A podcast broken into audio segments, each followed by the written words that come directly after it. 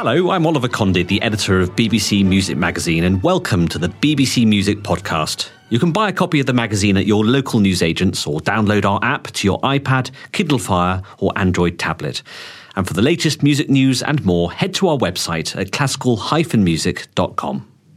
In this week's podcast, reviews editor Rebecca Franks joins me in the studio to talk about the December issue's recording of the month, a disc of Shostakovich symphonies numbers 6 and 14, performed by the London Philharmonic Orchestra under Vladimir Jurowski. And that's on the LPO's own in house label. It's a terrific time to be a Shostakovich fan, isn't it? There's some amazing recordings out quartets, piano music, symphonies, and, and of course now this recording. It really is a sort of a cornucopia of wonderful Shostakovich recordings. Yes, it's a it's a wonderful time for, for really superb recordings of, of Shostakovich. Um, Vasily Petrenko and the Royal Liverpool Philharmonic Orchestra have just come to the end of their really very very impressive uh, recording um, cycle on Naxos of all the symphonies. Um, lovely guide to it. A little plug here in the November issue of BBC Music Magazine. Uh, the Pacifica Quartet with their Shostakovich discs, Alexander Melnikov. Uh, Alexander Melnikov recording the preludes and fugues.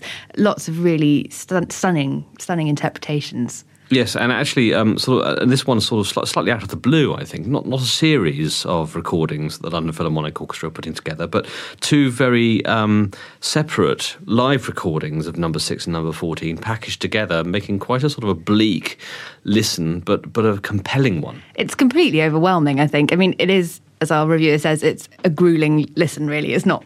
You know, it's not an easy listen in many ways, but these these two symphonies, you really you get a sense of what Shostakovich's um, views on, on life and death, I guess, are, especially in the 14th Symphony, where you know he's really then tackling the question of, of, of death just head on there. Um, and actually, they work, as you say, there were two live recordings done a, f- a few years apart, but they, they work very well together. I don't think it's an obvious pairing, but they do work well together, mm. I think. Well, well, let's start with number six. And before we talk about that, let's hear an extract from the second movement, um, Allegro.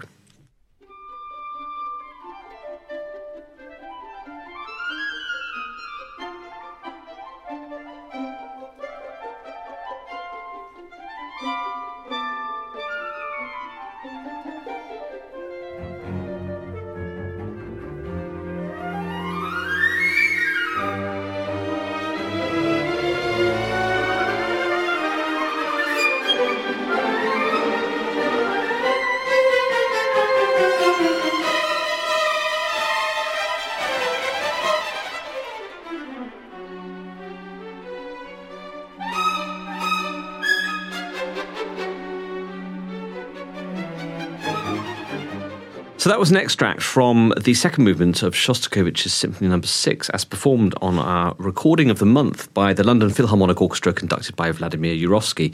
Um, number six is always, I think, the symphony that is slightly lost, sort of in between the very popular number five and the rather devastating number seven, the Leningrad. But number six really has genuine qualities of its own. Sort of starts with this very long, meandering, slow movement, almost as if the central movement is the one that it kicks off with. Yes, I mean this the Largo which opens it is this it's, it's, sort of on this recording 17 minutes and then these two fast movements 5 and 7 minutes each that, that follow it and I think people think that's a bit of a strange structure for a traditional symphony but then we are in the 20th century when he's writing these symphonies so it means a different thing but that I mean that Largo is just an incredible movement and I mean we, we were talking earlier you don't really think of Shostakovich as a symphonist or a composer who necessarily portrays landscape and a, a, sense of place in his music. I kind of think of him more as uh, sort of internal emotions in a way. But here, you really, I feel in this Largo, you get the sense of this stillness and out of time, sort of vast expanses uh, you can imagine in Siberia and and just the vastness of, of, of Russia. Mm. I think that comes across here. Mm, desolation, and also um, premiered in 1939. You know, a real sense of on you know the coming dangers of the Second World War as you know Hitler was pushing into Eastern Europe, and also the Russians at that time were pushing into Eastern Europe as well on the other side. You know, a real sense of a, a clash of cultures about to boil up. Yes, and actually at the at the time he'd just transcribed the Adagio, I think it was, from the Mahler's tenth, his unfinished symphony, which was just written on the cusp of the First World War.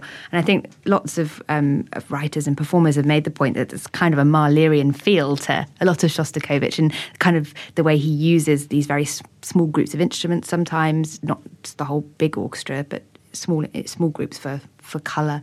And the funeral march kind of ideas you get in the Largo as well. That sort of comes straight out of Mahler. Mm. We should hear an extract from the um, the, the, the, first movement um, Largo because that really is the symphony. The other um, movements are really sort of codas, really almost encores, I suppose. This is really the heart of what Shostakovich, I think, was was trying to say. So let's hear an extract from the Symphony Number no. Six.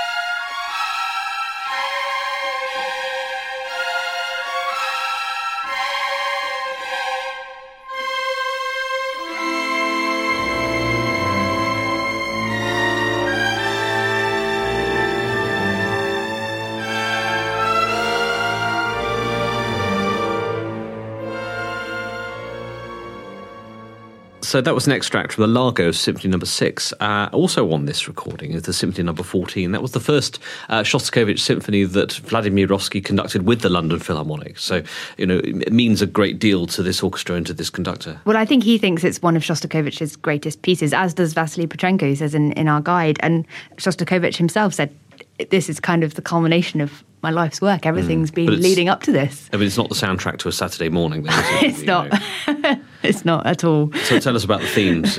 well, there's really only one theme, I guess. The, the, the main theme is, is is death. So Shostakovich wanted to take on this subject because I think he felt that death was often seen as a the gateway to an afterlife, and um, actually he wanted to say no. Actually, death is it, and there is nothing afterwards. But he also, it wasn't just because he, you know, that's very bleak, but he, he wanted it to, to say it so that people would appreciate life and would live life to the full. So it is an exceptionally bleak work, these 11 settings of um, poems, all taking on different kinds of. Um, of deaths, basically, and, and, terrific singing. We got well, we got singing in this. I mean, this is the great thing about this symphony, um, and the settings of the poet poems. The poems are actually sung by uh, soprano Tatiana Monogorova and baritone Sergei Leiferkus. I mean, absolutely wonderfully sung and, and, so emotional. I mean, such sort of unrelenting uh, uh, sort of depression, really. Um, that, they managed to imbue with, with so much beauty as well. Yeah, and I mean, they're native Russian um, singers, and these were texts from all different languages but translated into Russian. And so there's that, you know, this is stuff that they can just it's utterly natural for them. Um, and it's in this sound world with, with strings and percussion and just these two voices. Um, it's very intense. It's quite you know condensed sort of feeling. Mm. Really packs punch. Let's hear the um, uh, an extract from actually the opening uh, of Symphony Number Fourteen, the De Profundis.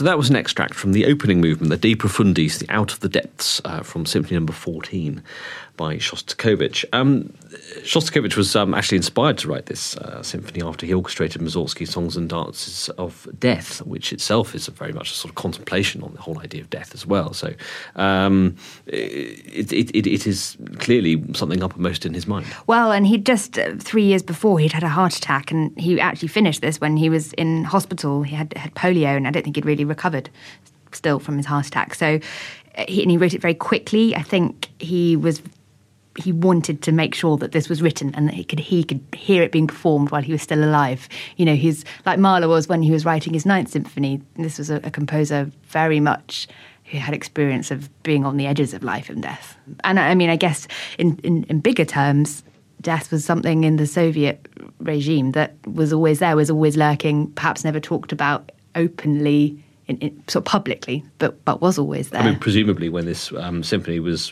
being premiered, um, 1969, people were disappearing all the time. Um, you know, people would go missing. Um, families were just, just fearing for their lives, really.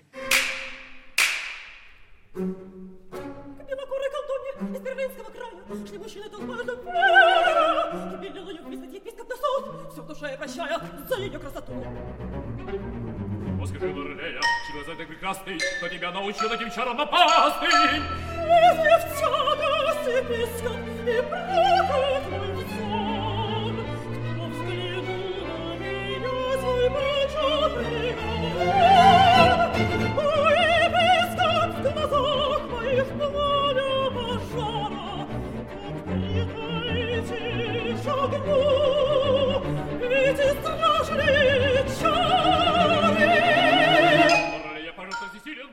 So that was an extract from the Lorelei movement of the Symphony Number no. 14. Um, tell us a little bit about the uh, contributors to the uh, the poetry. I mean, the, the, settings that Shostakovich uses. Yes. So, um, well, we start off with with two poems by by Lorca, but then the the majority of the texts we have here are by Guillaume Apollinaire.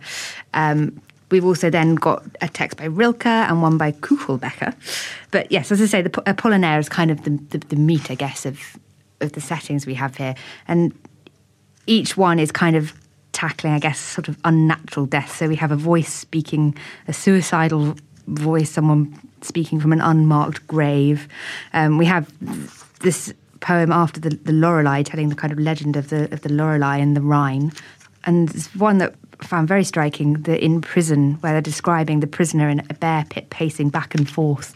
Um, and actually, there was a documentary, a BBC documentary about um, a prison in Russia, and I mean that image was the prisoners very much do pace back, pace back and forth, forth. in these tiny cells. Um, it's very striking. I thought. It's again, I think in, in, in, prison you get an idea of the isolation, the desolation of, of, the, of, the, of the, Russian sort of landscape. Really, the yes. idea that this prison would have been nowadays, you know, at least seven hours drive from the nearest city. Well, I think they said that it was in a forest that was larger than Germany. Mm. I mean, you just can't, can't really begin to fathom the, the, distances involved. no, no.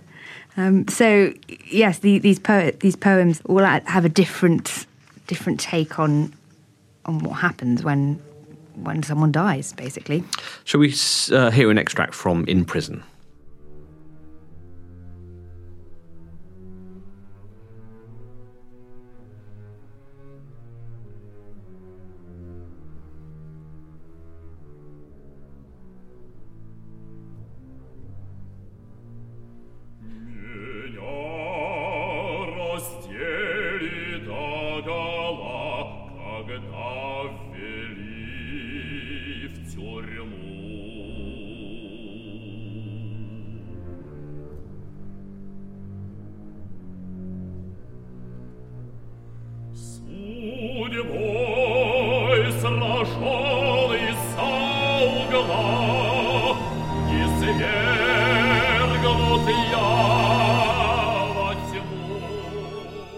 So that was the in prison movement from Shostakovich's Symphony Number no. 14, sung by Sergei Leiferkus and performed by the London Philharmonic Orchestra, conducted by Vladimir Jurowski, and that's on the London Philharmonic Orchestra's own label, and is our December issue's recording of the month.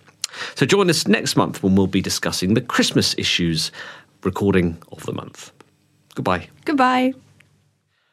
Thank you for listening to this BBC Music Magazine podcast, which was produced in our Bristol studio by Jack Fletcher. For more of our podcasts, visit our website at classical-music.com or simply head to iTunes.